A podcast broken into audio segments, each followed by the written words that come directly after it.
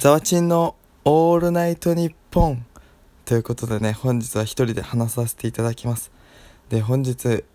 皆様にお話ししたいことは、今日ザワチンやらかしました。その話を3分で話させてください。でですね、今日は内定先の、イベントの見学に行ってまいりました。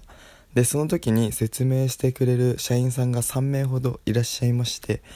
でその中のリーダー的存在の人がいまして、その人が5年目の女性社員の方で、すごく気さくに話していただいて、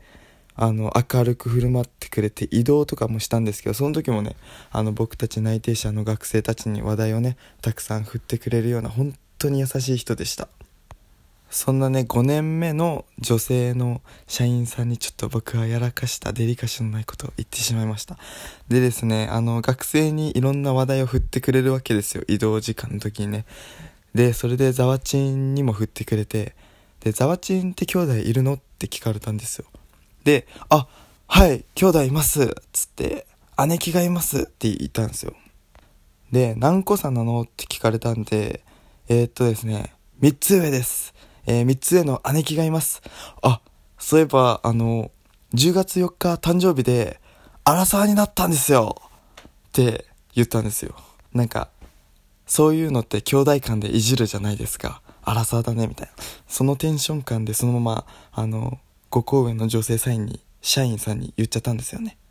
で、言った 0.5 秒後に気づいたのが、その5年目の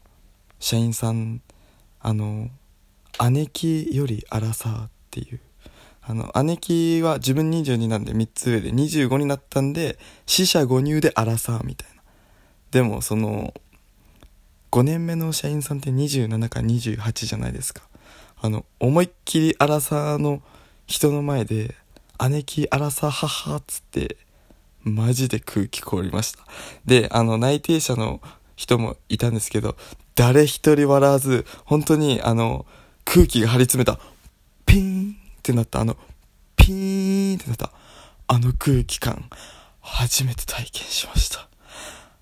やばかったです。で、4秒くらいてんてんてんってなって、うわ、これやばい、どう打開しようって思って、もうもじもじしたら、次行くよーってなって、その空気がパーンって割れたんですけど、やばいですよね、これ。絶対なんか裏でツイッターとかで悪口絶対叩かれて、ほんとすいません、ほんとすいません、もう謝らせてください、ほんとすいません、5年目のアラサー社員さん、すいません、バイバイ。